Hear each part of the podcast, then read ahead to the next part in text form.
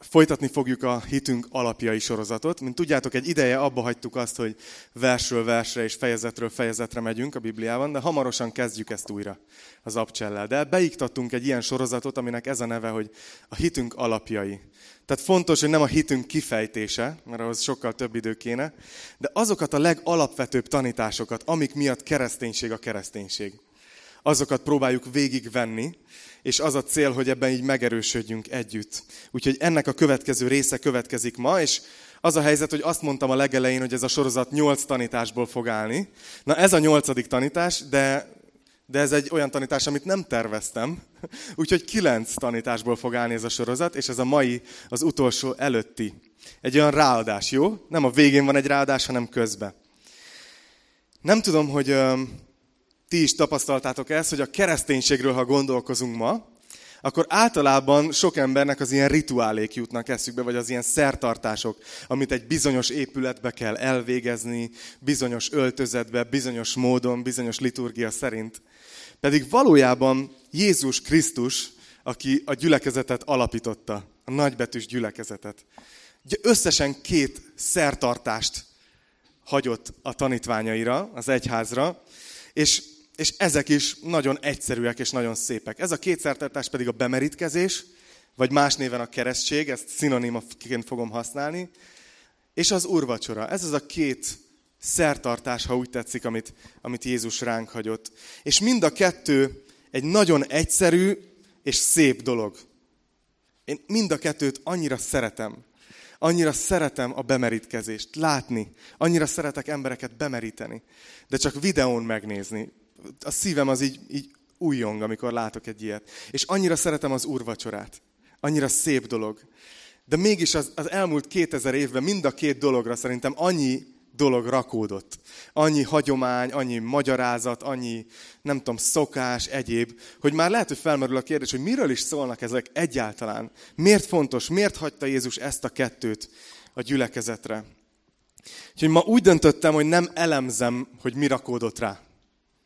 Már csak azért is, mert nagyon sokféle gyülekezetben van nagyon sok kedves testvérem, és, és szeretnék velük tiszteletteljes lenni, és nem akarom elemezgetni, hogy hol mi a probléma, és hol hogy csinálják rosszul. Mert persze, hogy mi csináljuk jól.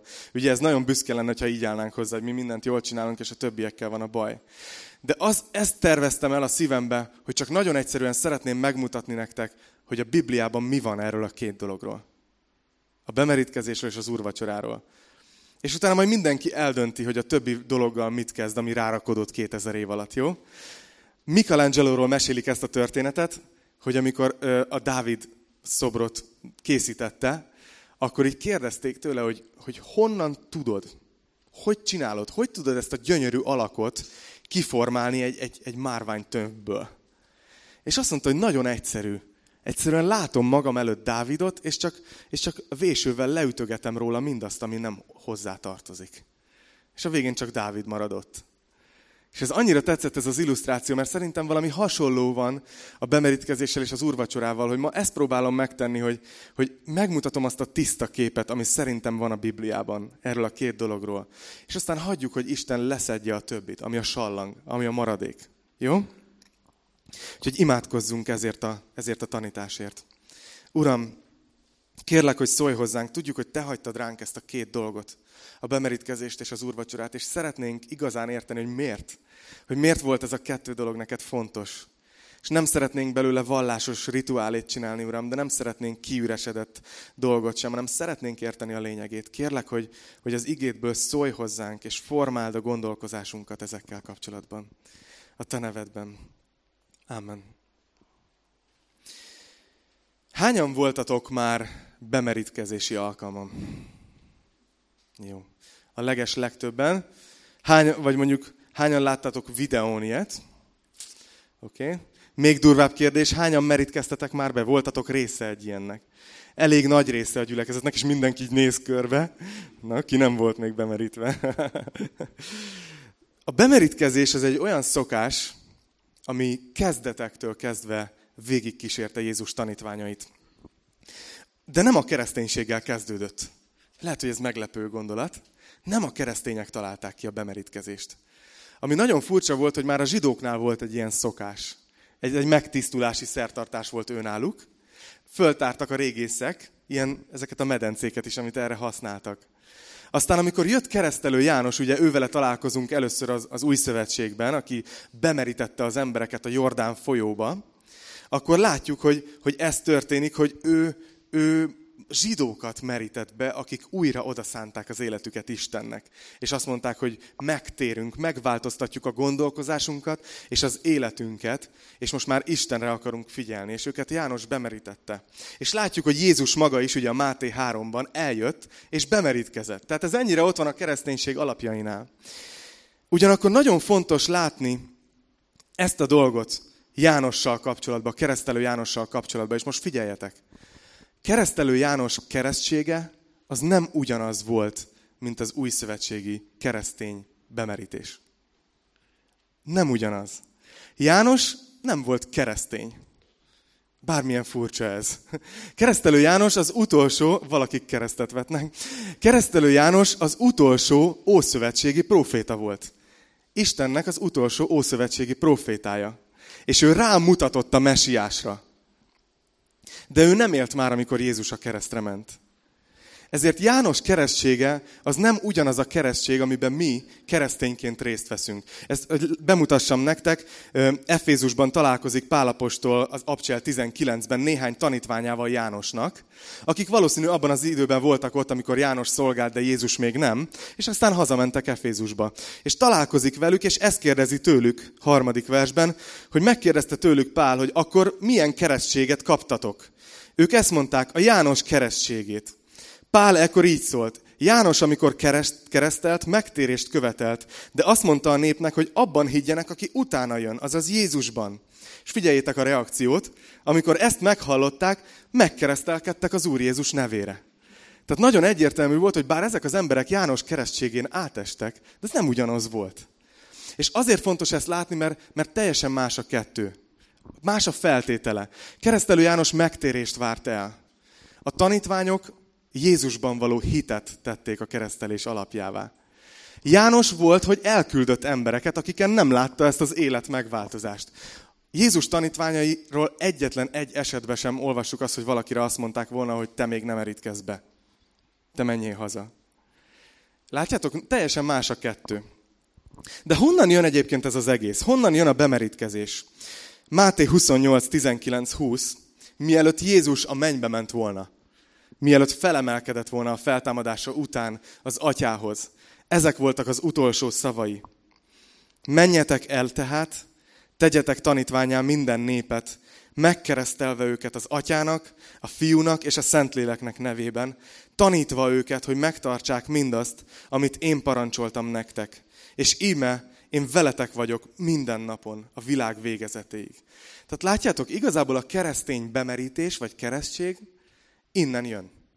Jézusnak ez volt az utolsó kérése a tanítványaihoz, hogy menjetek el, tegyetek tanítvánnyá minden népet, és amikor tanítványok lettek, akkor merítsétek be őket, és utána tanítsátok őket. És onnantól kezdve a tanítványok, ezek az apostolok mentek, és pont ezt csinálták. Mentek, és tanítvánnyá tették az embereket, és utána bemerítették őket. És azt gondoltam, hogy, hogy mi egy olyan gyülekezet szeretnénk lenni szerintem, akik a Bibliára alapozzuk, amit hiszünk. Úgyhogy ahelyett, hogy kiválogattam volna néhány verset, amit a bemerítkezésről szeretnék felolvasni, ami úgy nekem szimpatikus az én elméletemhez, ehelyett megnézzük az összes bemerítkezési történetet az abcselbe gyorsan, jó? Hogy hogy történt? Mit csináltak akkoriban? És figyeljétek, hogy mik azok a, azok a közös dolgok, amik benne vannak. Mindegyik történetben. Na az első ilyen dolog az Apostolok Cselekedetei kettőben van. Ha szeretnétek követni velem, nyugodtan odalapozhattok, de rajta van a lapotokon is. Ugye, miután Jézus elment, néhány nap múlva eljött a Szentlélek. Leszállt a, a tanítványokra, betöltötte őket. És valóban az történt, amit Jézus megígért, hogy amikor a Szentlélek rájuk szállt, akkor erőt kaptak, és tanúi lettek Jézusnak. És Péter az az ember, aki, aki egy szolgálólány szavára letagadta, hogy ismeri Jézust.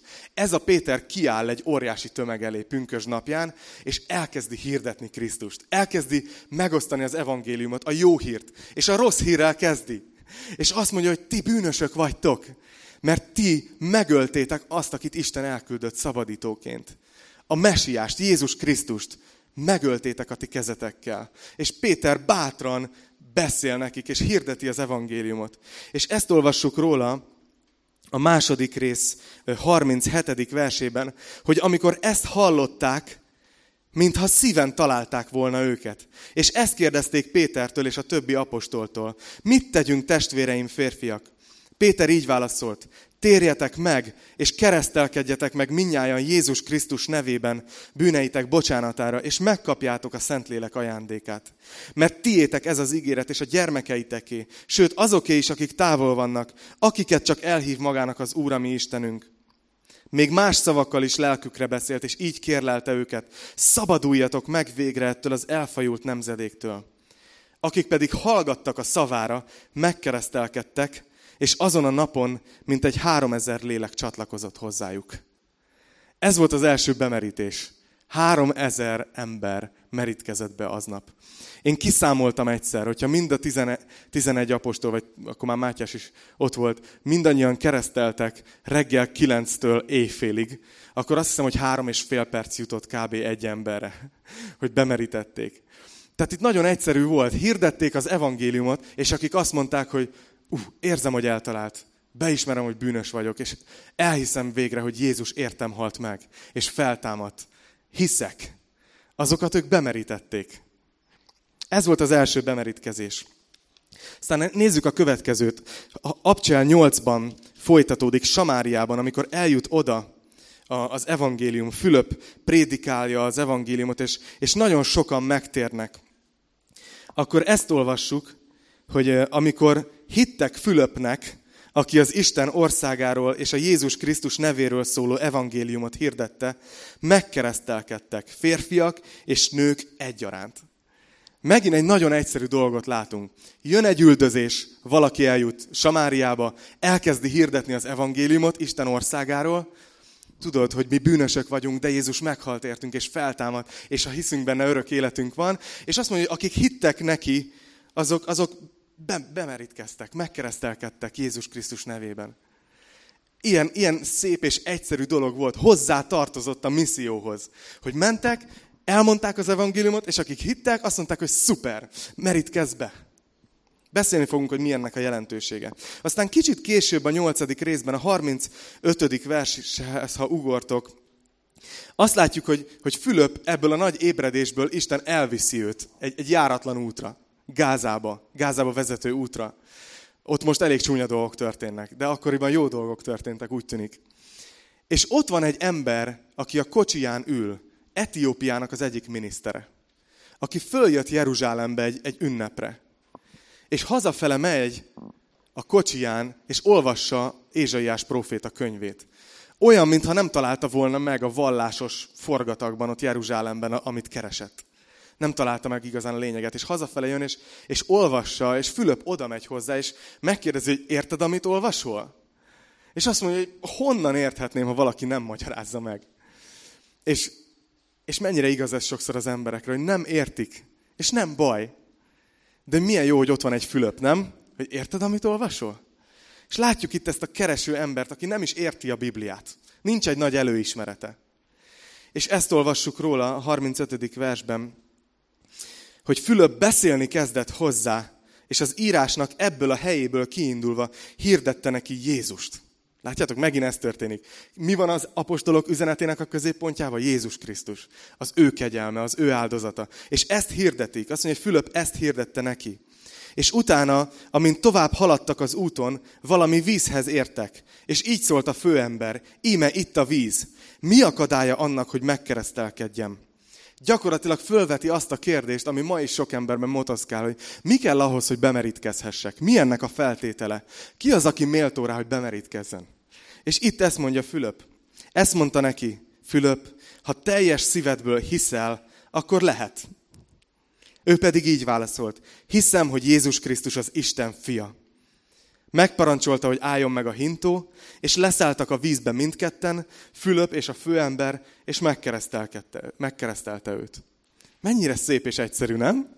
Mennyire nem egy vallási szertartás, hanem, hanem egy egyértelmű, látható bizonyságtétel arról, hogy hiszek. És, és nagyon hirtelen történt. Aztán a következő fejezetben, Apostolok Cselekedetei kilenc, Volt ez az ember, Saulnak hívták, üldözte a keresztényeket. Nagyon rosszul bánt, és éppen útban volt Damaszkuszba, hogy, hogy Jézus követőit, a, a tanítványokat elfogja és börtönbe vigye őket, és ha kell, akkor ki is végeztesse. És útközben találkozott Jézussal. És ez a, ez a találkozás ez egy olyan hatással volt rá, hogy megtért. Érdekes, hogy így szólítja meg, hogy, hogy ki vagy, Uram. Azt mondja, hogy akárki vagy, akivel én most találkoztam, ez az Isten. Ki vagy? És azt mondja neki, hogy én vagyok Jézus, akit te üldözöl. De kelj fel, és akkor ismerjük a történetet, hogy bemegy Damaszkuszba megvakulva ettől az élménytől, és három napig nem eszik, és nem iszik, és imádkozik. Pál megtér. Később Pál apostolként ismerjük őt, a Pál a görög neve. Saul, Pál, megtér. És aztán Anániás megy hozzá, egy tanítvány, aki ott él Damaszkuszban, és ezt olvassuk a tizenhetedik versben. Anániás pedig elment, és bement abba a házba, rátette a kezét, és ezt mondta, testvérem, Saul. Ezt a két szót neki kimondani, ez, értitek, ez az ottani keresztényeknek ez olyan volt, mint hogyha a második világháború idején azt mondták volna a zsidók, hogy testvérem Adolf. Csak hogy értsétek, Saul volt az, aki habzó szájjal ment, hogy őket kiírtsa. És Anániás megértő, és Saul megtért, és bemegy a házba, és azt mondja, hogy testvérem Saul. Az, az Úr Jézus, aki megjelent neked az úton, amelyen jöttél, azért küldött engem, hogy újra láss, és megtelj Szentlélekkel. És egyszerre, mintha pikkelyek estek volna le a szeméről, újra látott. Azután felkelt, és megkeresztelkedett. Majd miután evett, erőre kapott. Tehát nem volt ez egy nagy vallási ceremónia. Nem azt mondta neki Anániás, hogy hát nagyon jó, hogy megtértél, két hét múlva pont lesz egy bemerítkezés, addigra majd készülj el, csak egyél, mert addig éhen halsz. Hanem, hogy még mielőtt evett volna bármit Pál, gyorsan megkeresztelkedett. Mert akart bizonyságot tenni arról, hogy a döntése komoly Jézus mellett. Hogy ő tényleg Jézusban hisz. Aztán a tizedik fejezet. Nagyon érdekes, mert amit eddig olvastunk, ezek majdnem mind zsidó emberek, vagy a zsidósággal közeli kapcsolatban álló emberek. Például etiópok is a zsidókkal szoros kapcsolatban voltak. De a tizedik részben elérünk egy pogány emberhez, Kornéliuszhoz, aki már egy római katona volt. Bár még zsidó területen él, vagy zsidókhoz közel. Tehát ismeri a zsidó vallást, de ő már neki nincsen zsidó származása, semmi. És Pétert küldi ugye Isten oda egy látomáson keresztül, hogy menjen el, és Péter megint csak bemegy, és elkezdi hirdetni az evangéliumot. Az egész család összejön, ott vannak mindannyian, és Péter hirdeti az evangéliumot, de kicsit ilyen, ilyen félősen, mert nem tudja, hogy most az a pogányokra is vonatkozik tényleg, vagy nem meri elhinni. Úgyhogy kicsit ilyen óvatosan közelíti meg a témát, úgyhogy Isten úgy dönt, hogy közbelép, és bum, kijönti rájuk a szent lelkét, és Péter látja ennek a jeleit, és azt mondja, hogy hát, nézzétek, mit mond a, a, húsz, a negyvennegyedik versben. Míg ezeket a szavakat mondta Péter, leszállt a Szentlélek mindazokra, akik hallgatták az igét, és elámultak a zsidók közül való hívők, akik Péterrel együtt jöttek, hogy a pogányokra is kitöltetett a Szentlélek ajándéka. Hallották ugyanis, amint nyelveken szólnak, és magasztalják az Istent. Akkor megszólalt Péter, vajon megtagadhatja-e a vizet valaki ezektől, hogy megkeresztelkedjenek, akik ugyanúgy vették a szent lelket, mint mi? És úgy rendelkezett, hogy keresztelkedjenek meg a Jézus Krisztus nevében. Ők pedig kérték, hogy maradjon náluk néhány napig. Szóval látjátok, megint egy nagyon egyszerű dolog történik. Péter oda megy, nem is ismeri ezeket az embereket, de Isten oda küldi. Elkezdi hirdetni az evangéliumot, hogy Jézus meghalt és feltámadt. A mi bűneink miatt halt meg. És hogy benne kell hinnünk. És ezek az emberek hitre jutnak. És Péter fél. Isten közbeszól, kitölti a szent lelket, és akkor Péter veszi, hogy értem, uram, értem, uram, hogy mit szeretnél. Hát akkor ezektől nem tagadhatja meg senki a, a vizet. És ott, a, ott helybe bemerítkeznek mindannyian. Aztán ugorjunk a tizenhatodik fejezetre. Még három történet van, ami az abcsában le van jegyezve, bemerítési történet. A tizenhatodik fejezetben az a furcsa, hogy már nem, nem is zsidók területhez közel vagyunk, hanem el, elmegy Pál a missziós útján nagyon messzire, olyan messzire, hogy ebben a városban, ahol ez történik, Filippiben, már nincs is zsinagóga. Most, ha egy, az volt a törvény, hogyha egy városban van legalább tíz zsidó férfi, akkor kellett építeni zsinagógát. És amikor ő megérkezik, nem talál ilyet, hanem a folyópartra megy le, mert ott van az ima alkalom. Néhány hívő ember. Egyébként nők. Általában az ima alkalmakon nők vannak. Ne legyen annyira nagy mellényünk, testvéreim, atyám fiai. Szóval lemegy Pál a folyópartra, és találkozik ezzel a Lídia nevű, nevű asszonnyal. Ott megint csak elkezdenek Jézusról beszélni. Elkezdik hirdetni az evangéliumot egyszerűen. És ezt olvassuk, hogy hallgatott minket egy Lídia nevű istenfélő asszony, egy Tiatirából való bíborárus, akinek az Úr megnyitotta a szívét, hogy figyeljen arra, amit Pál mond. Amikor pedig háza népével együtt megkeresztelkedett, azt kérte, ha úgy látjátok, hogy az Úr híve vagyok, jöjjetek és szálljatok meg a házamban, és kérlelt bennünket. Látjátok, ez már pogány területen van. Ez már egy pogány ember, aki, aki Istent keresi ugyan. Azt írja, hogy Isten félő, de most érti meg, hogy Jézus a mesiás. Most érti meg az evangéliumot. És a következő lap, és furcsa nem, hogy egy félmondatként említi a Biblia, hogy miután megkeresztelkedett, mint ez a világ legtermészetesebb dolga lenne. Mert hogy a világ legtermészetesebb dolga volt akkoriban, miután valaki hitre jutott. Aztán utána kitör ebben a városban egy kicsit a, a, a balhé. Nem annyira örül mindenki annak, hogy Pál apostol és a társasága ott van, és ezért börtönbe kerülnek. És éjszaka a börtönben dicsérik az Istent. Dicsérik az Istent, és, és a börtön ajtajai megnyílnak, és leesnek a láncok. És a börtönőr, aki ott van, aki egy pogány ember, így fél, hogy megszöktek a rabok, és, és éppen öngyilkosságot akar elkövetni. Amikor Pál azt mondja, hogy várj, itt vagyunk mindannyian. És azt mondja, hogy lámpát hozott, és remegve jött. Azért képzeljétek el. Oda jön, és a lábuk elé borul. És ezt mondja neki. Ekkor az világosságot kért, berohant, és remegve borult Pál és Szilász elé. Majd kivezette őket, és ezt kérdezte. Figyeljetek, a börtönőr ezt mondja a raboknak. Uraim, mit kell cselekednem, hogy üdvözüljek?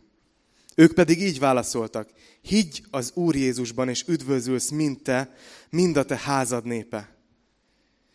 Látjátok, milyen egyszerű? Te hogy válaszolnál erre a kérdésre, ha valaki megkérdezi tőled, hogy, hogy mit kell tennem ahhoz, hogy a mennybe jussak? Mit kell tennem ahhoz, hogy üdvözüljek? Mit kell tennem ahhoz, hogy Isten elfogadjon engem, hogy igaz ember vagyok? És ennyire egyszerű volt az üzenetük. Higgy az Úr Jézusban, és üdvözülsz. Ez volt az evangélium a Pálnak és Szilásznak. Ezt hirdették. Ez volt az, ami fölkeltette őket reggel, és ami miatt fáradtan mentek este az ágyba, és mentek, és fél Európát bejárták. És inkább Kis-Ázsiát. Európának a déli csücskéig is eljutottak, mert, mert ez hajtotta őket. Azt mondták, hogy ez olyan jó hír, hogy ezt menni kell, és mondani kell. És azt mondja, hogy mit cselekedjek, hogy üdvözüljek, ők így válaszoltak, higgy az Úr Jézusban, és üdvözülsz mind te, mind a te házad népe. Ekkor hirdették az Isten igéjét neki, és mindazoknak, akik a házában voltak. Ők pedig, ő pedig magához fogadta őket az éjszakának még abban az órájában, kimosta a sebeiket, és azonnal megkeresztelkedett, egész háza népével együtt. Azután a házába vitte őket, asztalt terített nekik, és örvendezett, hogy egész háza népével együtt hisz az Istenben. Annyira szép történetek ezek, nem? Nektek is így bennetek van ez az izgalom, hogy mennyire egyszerű volt, mennyire szép volt. Ez volt a bemerítkezés, és az utolsó történet, amit igazából már elmondtam, ami Efézusban történt, a keresztelő János tanítványai, akik rájöttek, hogy az nem ugyanaz a keresztség, és ezért bemerítkeztek Jézus nevére is. Na, mit látunk ezekben a történetekben? Van egy mintázat. Az, hogy az egész nagyon egyszerű. És nagyon szép. Hogy arról szól, hogy valaki, teljesen mindegy, hogy ki, hirdeti az evangéliumot. Hogy Jézus Krisztus meghalt a mi bűneinkért, és feltámadott azért, hogy igazak legyünk Isten szemébe. És hirdetik, hogy aki ebben hisz, az üdvözül. És azt látjuk újra és újra, hogy aki hitre jut, az azonnal. Vagy legfeljebb pár nap leforgása alatt, ugye Pál ott Damaszkuszban. De, de nagyon rövid időn belül be is merítkeztek. Olyan volt, mintha bizonyságot tettek erről, hogy én megtértem, én döntöttem, én hitre jutottam Jézus Krisztusban. Ő a megváltóm. És ezt mutatták be ezzel a látható dologgal. Aztán a másik dolog, amit látunk, hogy az egyetlen feltétele a bemerítkezésnek, az a Jézus Krisztusba való hit. Ez volt az egyetlen dolog. Mikor megkérdezi a, a, ez a miniszter Fülöpöt, hogy, hogy itt a víz, megakadályoz engem bármi abban, hogy bemerítkezzek? Azt mondja, hogy ha teljes szíveddel hiszel, akkor nem akadályoz meg semmi. Úgyhogy meg is állítja a szekeret, és be is merítkezik. Annyira ezt látjuk, ilyen nagyon egyszerű az egész.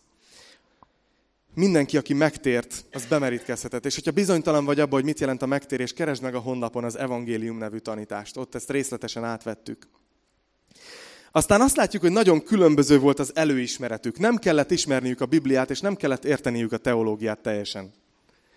Hallottam ilyeneket, akik készültek bemerítkezésre tavaly is, hogy hát azért félek, mert én még nem ismerem eléggé a Bibliát. Az a helyzet, hogy ezek közül a legtöbben nem ismerték jól a Bibliát, akikről olvasunk. De annyit tudtak, hogy én bűnös vagyok, Jézus értem halt meg, feltámadt, és én hiszek benne. És ez elég volt. És ami még egy érdekes dolog, hogy az összes bemerítkezés, amit itt láttunk, úgy történt, hogy az illető azt mondta, hogy én hiszek. Az ő saját bizonyságtételük alapján merítették be őket. Volt egy olyan eset, amikor, amikor Simont bemerítették ott Samáriában, és aztán kiderült, hogy nem volt igazi a megtérése. És nem volt semmi gondjuk az apostoloknak azzal, hogy azt mondják utána neki, bár be volt merítkezve, hogy a pénzed veled együtt vesszen el, amikor megkínálta őket, megpróbálta vesztegetni őket. Tehát az apostolok nem vették magukra annak a felelősségét, hogy valakiben leellenőrizzék, hogy megtérte igazán. Hanem azt mondták, hogy nézz a szemembe, hiszel Jézus Krisztusban? Ha azt mondod, hogy igen, akkor én bemerítelek a bizonyságtételed alapján. És ezt látjuk újra, és újra, és újra. És nem kötődött se egyháztagsághoz, se sem, semmilyen szervezeti következménye volt. Ez a Jézusba való hitről szólt a bemerítkezés. Szeretnék három dolgot mondani arról, hogy, hogy miért van szükség a bemerítkezésre. Hogy kinek kell egyáltalán bemerítkezni? Mit tesz az, aki bemerítkezik? Az, az első dolog, azt hiszem, hogy egy nagyon egyszerű dolog, hogy azért kéri a Biblia, hogy merítkezzünk be, mert, mert Jézus ezt szeretné. Ez lehet, hogy ilyen nagyon egyszerűnek tűnik, hogy, hogy Jézusnak ez volt az utolsó szava, hogy akik hisznek bennem, azokat merítsétek be. Amikor valaki úgy dönt, hogy bemerítkezik, akkor valójában egy nagyon egyszerűen engedelmeskedik Jézusnak. Jézus, ha te erre vágysz, meghaltál értem, hiszek benned, és te ezt kéred tőlem, hogy ez a természetes következő lépés, akkor én akarom ezt. Én ezt hajlandó vagyok megtenni. Nagyon tetszett nekem tavaly Fodor Zoli példája.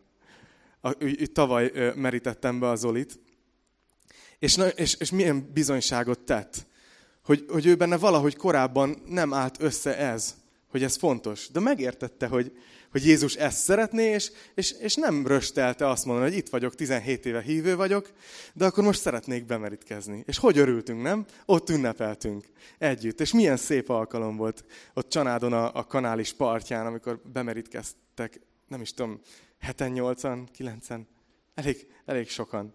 És nagyon szép volt. De múlt héten, amikor Wittenbergben voltam, találkoztam egy lánnyal, aki, aki egy tévé társaságot üzemeltet, a, a közel-keleti térségben hét csatornát üzemeltetnek, köztük gyerekcsatornákat is, és így hirdetik az evangéliumot, hogy el, elbújtatják az evangéliumot, ha úgy tetszik, a, a, a rendes, szekuláris műsorok között, és a keresztény értékrendet, mert ugye ezekben az országokban nagyon nehéz bemenni misszionáriusként. És azt mondta, hogy hihetetlen történeteket hallanak. Egyszer jött egy olvasói levél, és ezt mondta valaki, hogy nem is tudom melyik országnak a kellős közepén, valahol a puszta kellős közepén. Országban keresztények nem mehetnek be. Sajnos elfelejtettem, hogy melyik ország volt. De itt az, az arab térségben, a közel-keleti térségben. És azt mondta, hogy hallottam valamelyik tanítást ezen a tévécsatornán, és én átadtam az életemet Krisztusnak. Úgyhogy most már Isten gyermeke vagyok. Nem találkozott egy keresztényel se. És pár héttel később jön még egy levél ugyanettől az embertől, és azt mondja, hogy igazából azóta keresem, amióta megtértem, hogy van-e még valaki keresztényit rajtam kívül, de egy keresztényt se találok. Nincs a környezetemben keresztény ember, nincs a környezetemben keresztény gyülekezet. Tudtok-e segíteni? Válaszoltak neki, hogy nem, nem tudnak, bocsánat, ők se tudnak. Pár hét múlva megint jön egy levél. Ez volt benne, hogy hallgatta tovább a tanításokat, és rájött, hogy, hogy Isten szeretné, hogy aki döntött Krisztus mellett, az merítkezzen is be. És azt mondja, de hát én nem találtam gyülekezetet, kerestem, hogy aki bemeríthetne engem, vagy senkit nem találtam. Úgyhogy fölengedtem a fürdőkádat, beleültem, és azt mondtam, hogy Jézus, hiszek benned, és bemerítkezek az Atyának, a Fiúnak és a Szentléleknek nevében. És befogta az orrát, és bemerítkezett a saját fürdőkádjával. És mondtam, amikor megkapták ezt a levelet a szerkesztőségbe, akkor így újjongtak, hogy, hogy tényleg ennyire egyszerű néha. Mi annyira túlbonyolítjuk. De milyen egyszerű engedelmesség annak, hogy amikor valaki megérti, hogy Isten erre vágyik, akkor megteszem. A második dolog, ha láttatok ilyen bemerítkezést, tudjátok, hogy így történik, hogy valaki ott áll a vízben, és, a, és ugye belemerül teljesen, ezt jelenti a baptizmó szó, és aztán följön a vízből. Valójában, amit ilyenkor tesz az ember, az az, hogy azt mondja, hogy én hiszek az evangéliumban. Mert az evangéliumról ezt írja az egy Korintus tizenöt, hogy eszetekbe juttatom a testvéreim az evangéliumot, amelyet hirdettem nektek, amelyet be is fogadtatok, amelyben álltok is, amely által üdvözültök is. Ha megtartjátok úgy, ahogy hirdettem nektek, ha csak nem hiába lettetek hívőkké. Mindenek előtt azt adtam át nektek, amit én is úgy kaptam, hogy Krisztus meghalt a mi bűneinkért az írások szerint, és hogy eltemették, és hogy feltámadt a harmadik napon az írások szerint.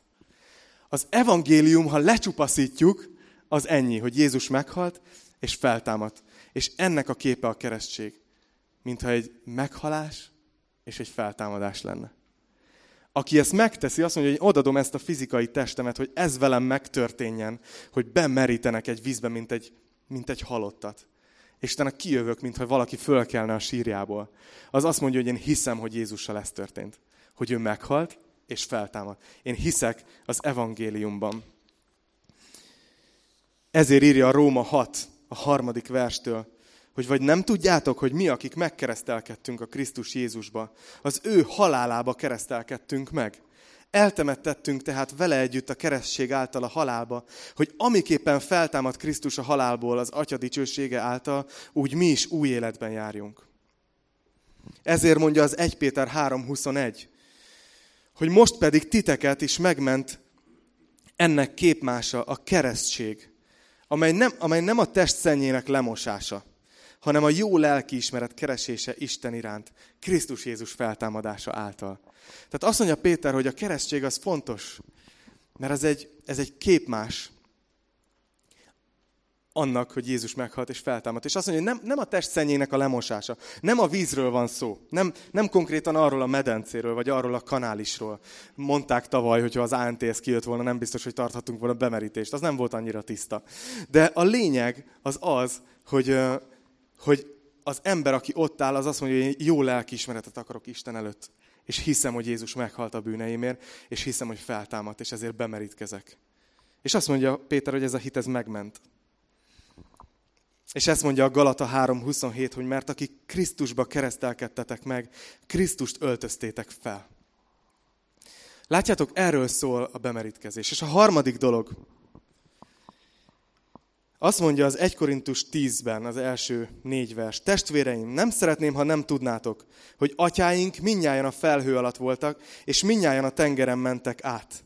És mindnyájan Mózesre keresztelkedtek meg a felhőben és a tengerben, és mindnyájan ugyanazt a lelki eledelt ették, és mindnyájan ugyanazt a lelki italt itták, mert ittak a lelki kősziklából, amely követte őket, ez a kőszikla pedig Krisztus volt. Itt, amikor beszél Pál, akkor visszautal a kettő Mózes tizennégyre, amikor Izrael népe átment a tengeren. És átment a felhő alatt a tengeren. És azt mondta, hogy ez volt az ő bemerítkezésük. Tudjátok, miről szólt ez a történet ott? Ez egy gyönyörű kép, hogy Izrael népe éppen kiszabadult az egyiptomi fogságból. És elkezdtek menekülni, elkezdődött a kivonulás. És egyszer csak odaértek a Vörös tengerhez. És azt látták, hogy előre nincs út, mert be van záródva. És hátranéztek, és az, a, az egyiptomiak üldözőbe vették őket. És ugye ismeritek a történetet, hogy Mózes felemelte a pálcáját, és ketté vált a tenger, és ők száraz lábbal átmentek. És az egyiptomiak mentek utánuk. És abban a pillanatban, amikor az utolsó izraeli is átért, a tenger visszament a medrébe, és egyiptomiak odavesztek. És ez egy képe ennek, amikor mi megtérünk, kijövünk Egyiptomból, megszabadulunk a bűnös életünktől, és elkezdünk menni. Egy idő után a múltunk üldözőbe vesz minket. És azért nagyon fontos a keresztség, mert az húz egy vonalat a múlt és a jelen közé. Megyünk, és amikor átmegyünk a keresztségen, azt mondjuk, hogy a múlt az ide beleveszett ebbe a vízbe. Ezt a fejezetet látványosan mindenki szeme láttára lezártam. Többet nem fogom feltenni azt a kérdést, hogy megtértem vagy nem. Valóban megtértem vagy nem? Megtértem, szeretem Jézust, hiszek benne, és a múlt az ott maradt. Látjátok, ez, ennek is képe a bemerítkezés. Nem a keresztség üdvözít, hanem ez a jele annak, hogy te üdvözültél. Nem a keresztségtől leszel hívő, hanem egy jele annak, hogy hívő vagy. Ahogy nem a gyűrű tesz engem házassá.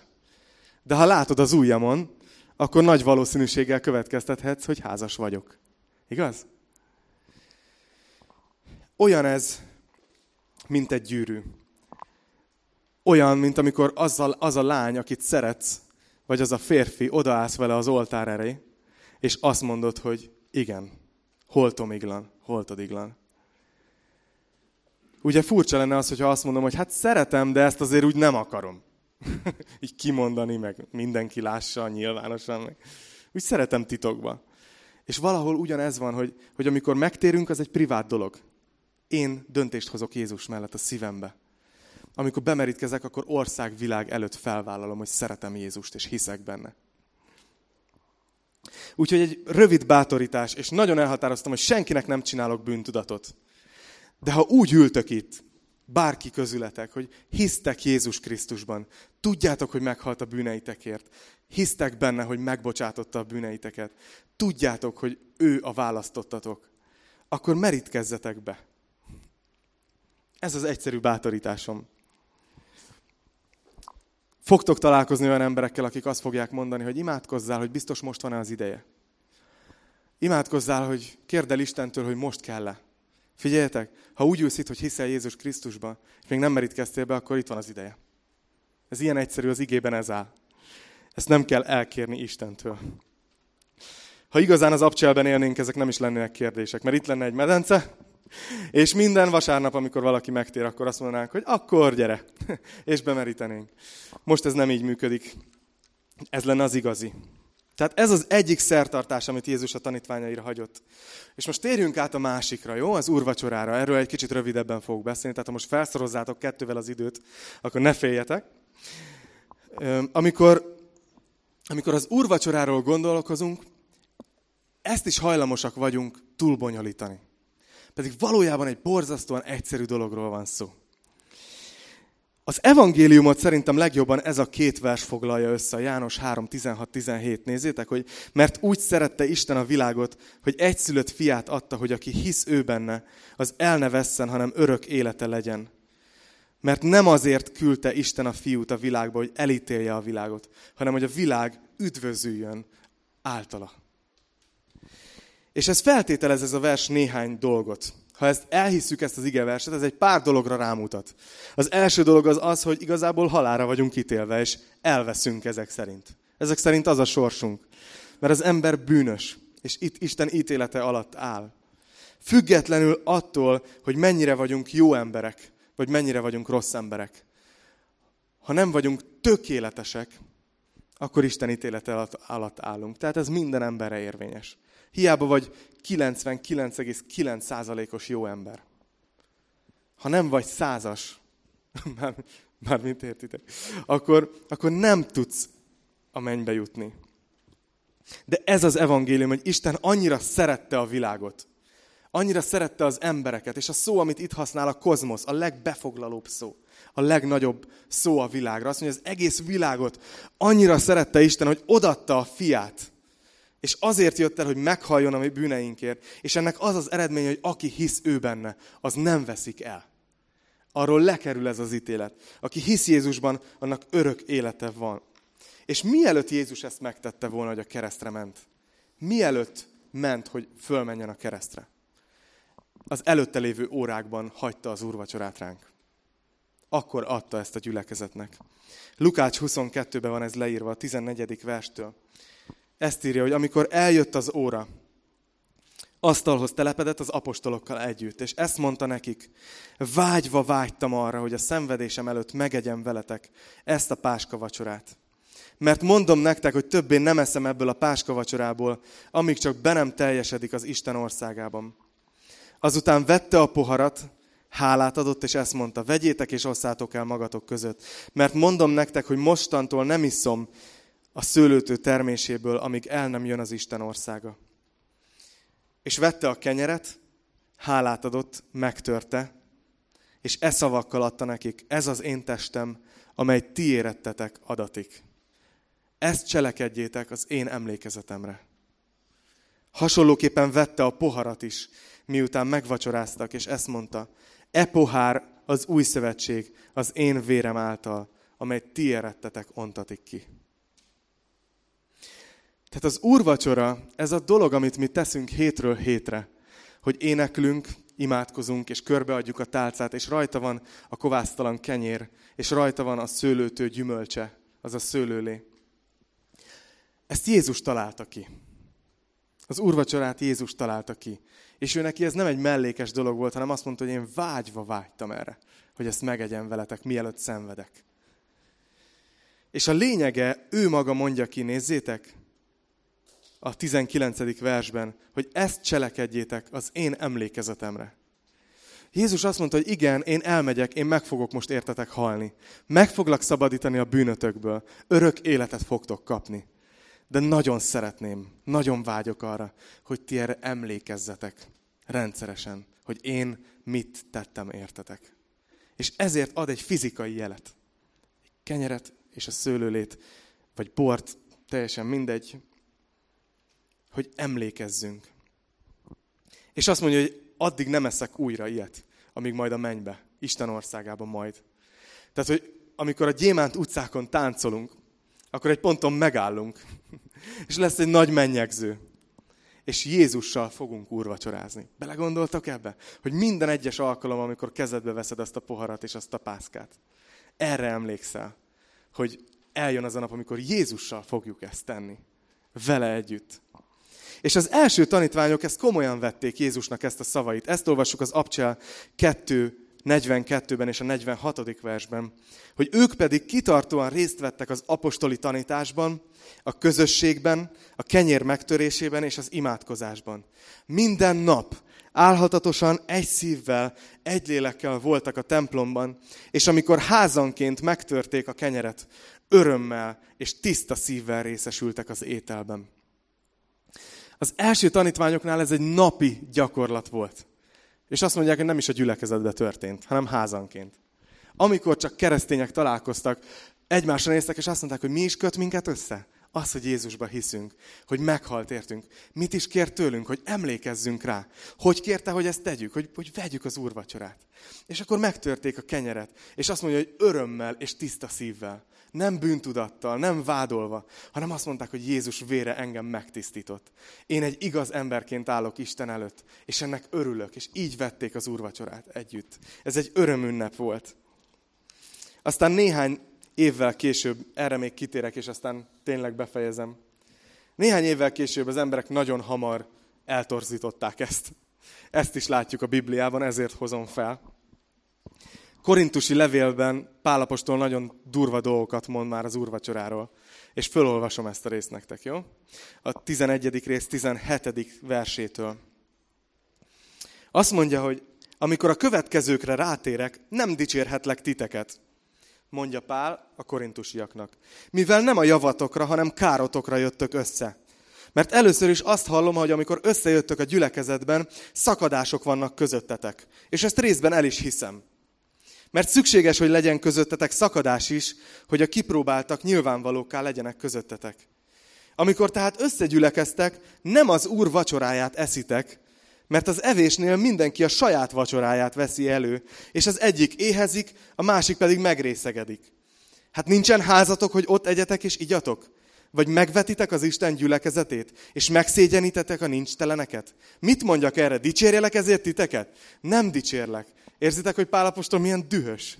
Dicsérjelek? Nem dicsérlek. Mert én az Úrtól vettem, amit át is adtam nektek. hogy az Úr Jézus azon az éjszakán, amelyen elárultatott, vette a kenyeret, és hálát adva megtörte, és ezt mondta, vegyétek, egyétek, ez az én testem, amely ti érettetek, megtöretik. Ezt cselekedjétek az én emlékezetemre. Hasonlóképpen vette a poharat is, miután vacsoráltak, és ezt mondta, e pohár, am az új szövetség az én vérem által. Ezt cselekedjétek, valamennyiszer isszátok az én emlékezetemre. Mert valamennyiszer eszitek-e kenyeret, és isszátok-e poharat, az Úr halálát hirdessétek, amíg eljön. Azért, aki méltatlanul eszi az Úr kenyerét, vagy issza az Úr poharát, vétkezik az Úr teste és vére ellen. Vizsgálja meg azért minden ember önmagát, és úgy egyék abból a kenyérből, és úgy igyék abból a pohárból. Mert aki úgy eszik és iszik, hogy nem becsüli meg az Úr testét, az ítéletet eszik és iszik önmagának.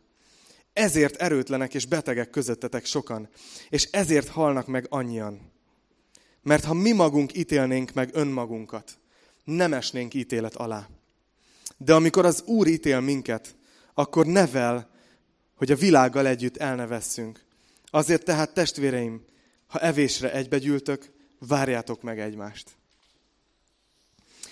Ez az az ige szakasz, ami miatt nagyon sokan félnek az úrvacsorától.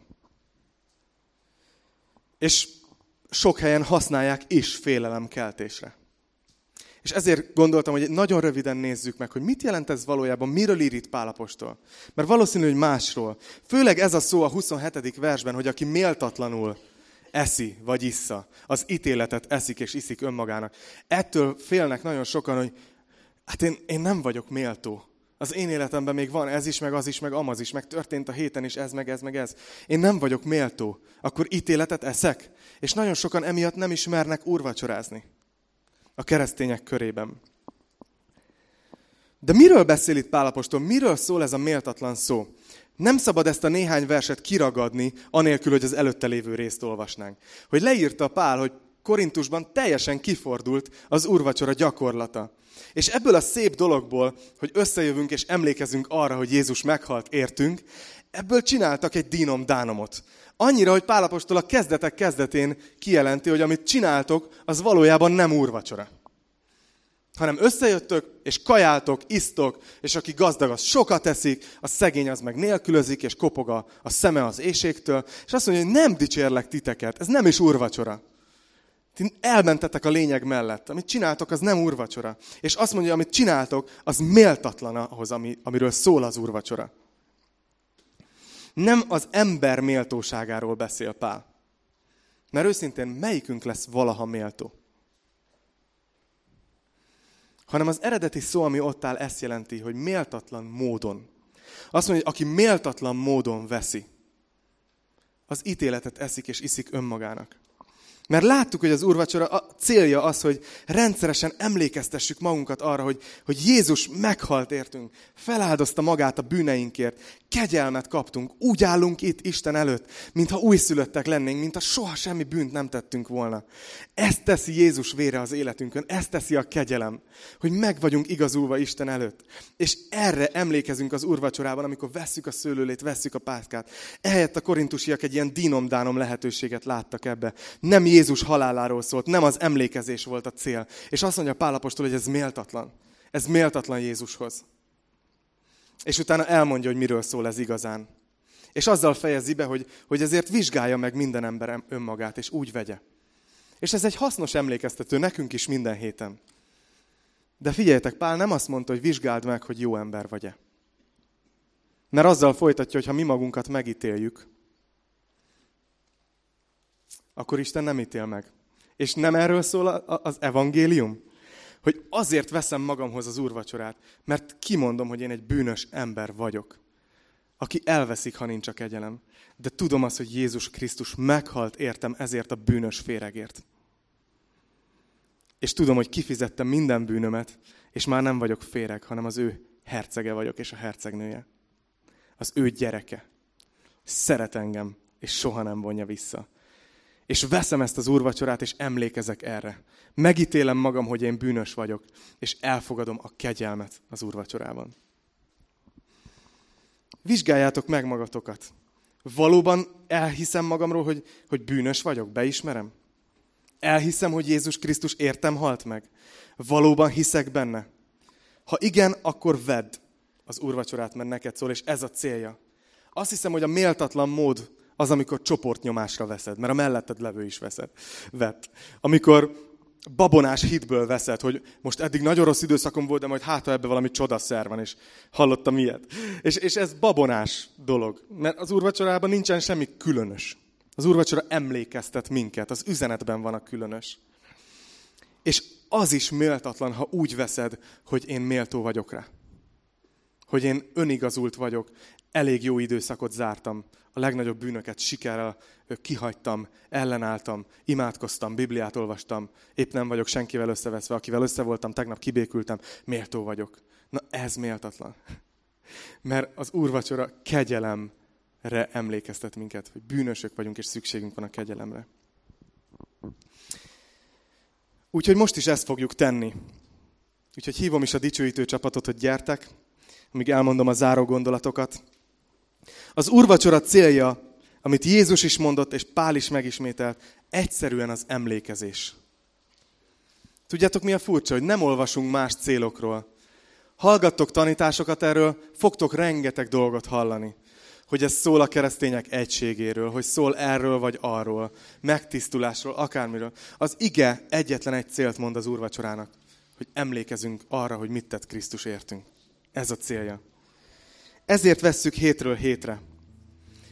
És úgy látjuk, hogy ez mindenkinek szól, aki Jézus Krisztus tanítványa. Attól függetlenül, hogy milyen felekezetbe tartozol, hogy hány éves vagy, hogy férfi vagy, vagy nő, hogy milyen hetet zártál. Arra emlékeztet, hogy kegyelemre szoruló bűnösök vagyunk, de Isten odatta a fiát. És mivel mi hiszünk benne, ezért nem veszünk el, hanem örök életünk van. Az úrvacsora az egy ünnep. Ez egy ünnep. És figyeljétek, a záró gondolatom. Alázattal vesszük az úrvacsorát. Mert helyünkre tesz. Mert felismerjük, hogy bűnösök vagyunk, akiket csak a kegyelem ment meg. Nem leszünk többé beképzeltek. Minden héten lenulláz minket az úrvacsora. Mert helyre rak, hogy te egy kegyelemből megváltott bűnös vagy. De kegyelemből megváltott bűnös vagy. És, és vesszük hálásan, mert azt mondja az ige, hogy nincsen senkiben nagyobb szeretet annál, mint amikor valaki az életét adja a barátaiért. És Jézus értünk az életét adta. És ezért vesszük az úrvacsorát hálásan, nem önostorozással, nem felfúvalkodva, hanem alázattal, de azzal a békességgel, hogy ez elvégeztetett. Az örök életünk elvégeztetett.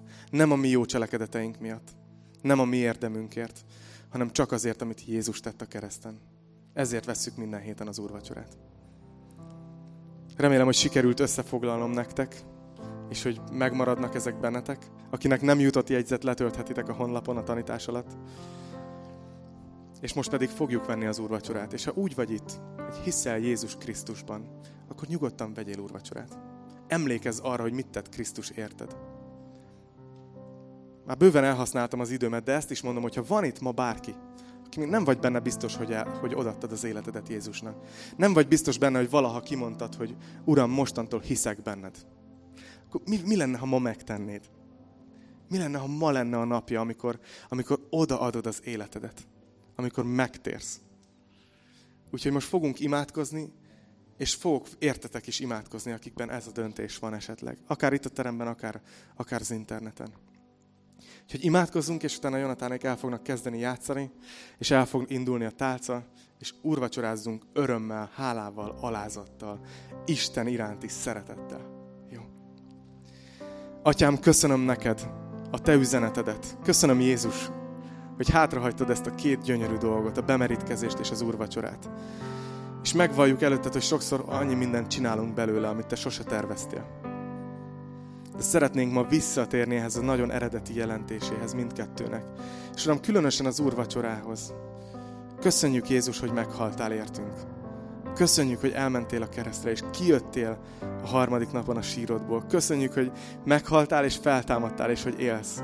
És Uram, szeretünk téged, nagyon szeretünk téged. Lenyűgöz még mindig a te kegyelmed, Uram. Nem tudok, nem tudok túllépni rajta, hogy hogy lehetett benned ekkora szeretet, hogy vállaltad ezt értünk. Isten lévén nem tekintetted ragadománynak, hogy egyenlő voltál az Atyával, hanem megüresítetted magad, megaláztad magad, engedelmes voltál a kereszt halálig. De Uram, hisszük azt, hogy éppen ezért teljesedik az, ami ott áll az igében, hogy, hogy jön az a nap, amikor minden nyelv, minden nemzet, minden térd meghajol, és mindenki megvallja, hogy Te vagy az Úr. És Uram, mi, már, mi ezt már ma megvalljuk. Nekünk Te vagy az Úr, nekünk Te vagy az Isten. Köszönjük, hogy megmentettél minket, Uram, nem akarunk beképzeltek lenni. Köszönjük, hogy szeretsz minket, és hogy önmagadat adtad értünk.